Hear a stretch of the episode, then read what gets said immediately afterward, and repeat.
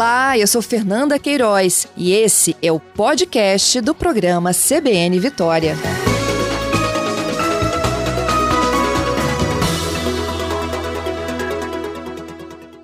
Doutor Gabriel, bom dia. Bom dia. Obrigada, doutor Gabriel, pela gentileza do senhor. Doutor Gabriel, o senhor faz parte de um grupo né, de, de pesquisa que vem investigando possíveis sequelas neurológicas da Covid. Então, uh, como complicação neurológica, que é o que a gente, uh, como, neurologista, uh, a gente costuma ver, na fase aguda, ou seja, durante o quadro de Covid, o que a gente tem visto muita cefaleia, né, as pessoas, dor de cabeça, que as pessoas têm, têm referido, perda do, do olfato, perda do paladar. E é, menos comumente, na, na, fase aguda, a gente tem visto alguns pacientes com acidente vascular cerebral, AVC, e alguns pacientes com inflamação do, do sistema nervoso, que a gente chama de encefalite. Tá? São complicações menos comuns. O que a gente está tá estudando agora uh, são complicações depois da fase aguda, ou seja, depois que a pessoa passa aquele quadro é, inflamatório inicial, que, que elas podem apresentar de uh, complicações. Então, a gente via em dois cenários. A gente via os pacientes com já com quadro clássico de coronavírus terem AVC e às vezes o AVC como primeiro sintoma sem que a pessoa nem soubesse que ela estava com coronavírus. Então tinham essas duas duas situações. O que nós estamos começando a ver agora, passada essa fase aguda, onde de maior é, é, gravidade em termos de risco de vida, são é, questões neurológicas que aparecem, que parecem, que permanecem um, dois meses após o quadro inflamatório. Né? Então, são pacientes estão completamente recuperados do Covid, os marcadores inflamatórios estão normalizados, eles não têm nenhuma queixa mais de febre, falta de ar, nada disso mas alguns pacientes apresentam um quadro que a gente chama de cansaço, o termo que nós usamos é fadiga, uh, muito intensa. Uh, então, talvez das complicações neurológicas a médio prazo, a, a fadiga seja a, a, mais comum delas. É uma fadiga que não é explicada por anemia, por nenhuma outra condição física, é uma fadiga muitas vezes extrema, incapacitante. É muito frequente, tem uns trabalhos mostrando que um mês ou um pouco mais após a doença, até 50% dos pacientes referem fadiga. E o que nós estamos vendo é que alguns pacientes, a, a mesmo após esse tempo, e agora um percentual bem menor, tem um quadro de fadiga muito intenso e que muitas vezes é, é, incapacita o paciente a voltar às suas atividades habituais, não só profissionais, mas de lazer e até dentro de casa. Muitas vezes essa fadiga é acompanhada de outros sintomas, então dor neuropática, ou seja, dor na, nas extremidades, dores tipo queimação, ah, algumas vezes insônia também. Então são, são outras manifestações que acompanham essa fadiga. É, esse quadro, que, que é conhecido como síndrome da fadiga crônica, não parece ser uma exclusividade desse novo coronavírus.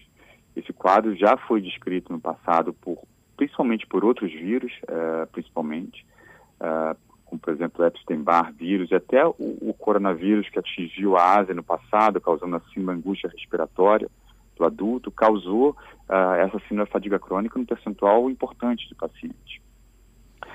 Essa fadiga, mais, doutor Gabriel, ela, ela tem relação com a infecção pulmonar, o quadro de pneumonia?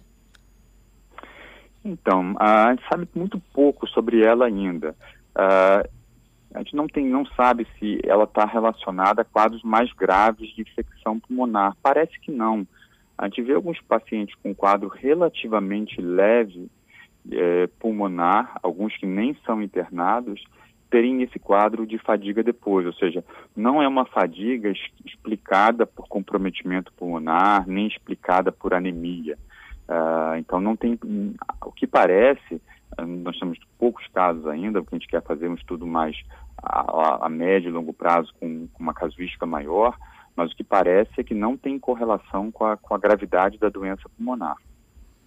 Isso tem relação com a idade do paciente, com o tipo sanguíneo também? Ou qualquer então, um pode estar cometido a síndrome pós-Covid?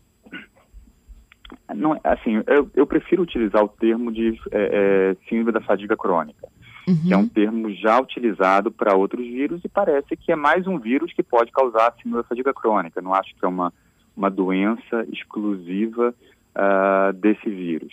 Assim, uh, os pacientes que nós vimos no, no consultório, na, na, no atendimento, foram pacientes, foram mulheres uh, jovens.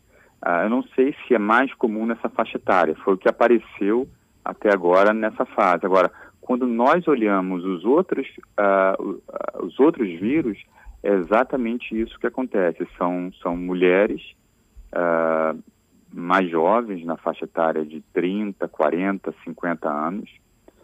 Uh, e por que, que essa síndrome da fadiga crônica acomete mais pessoas jovens e mais mulheres, uh, não é certo. Mas o que a gente sabe é que é também a população mais afetada por doenças autoimunes. Então, um dos, das, dos mecanismos propostos seria uma, uma ativação de uma inflamação nos anticorpos dessas pessoas e elas fazerem uma inflamação mais crônica que não aparece nos exames laboratoriais, mas que seria responsável por essa fadiga que pode é, perdurar aí alguns meses nesse paciente.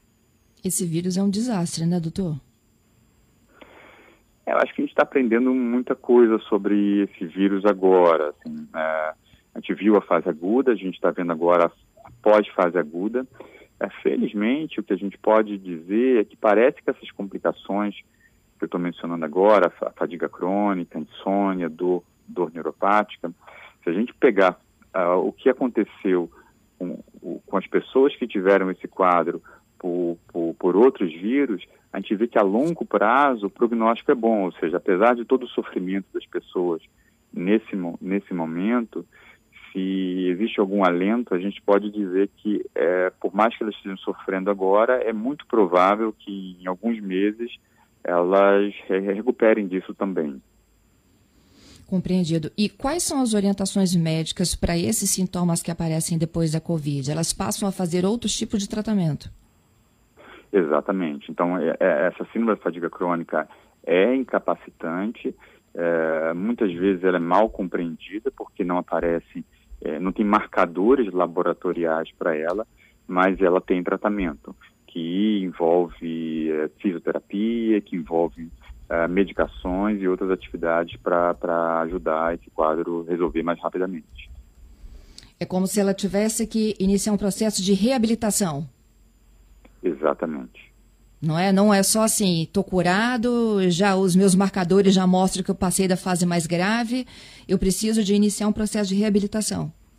Perfeito. Então a pessoa, ela está curada entre aspas, porque eu digo entre aspas, porque ela, os exames laboratoriais estão normais, ela não tem nenhum sintoma pulmonar mais, mas ela apresenta um quadro de fadiga extrema que impede que ela faça tanto atividades profissionais e às vezes até atividades básicas dentro de casa e não encontra uma causa para isso. E esse é um quadro bem descrito após outros vírus que merece ser tratado porque, de modo geral, os pacientes evoluem bem após alguns meses.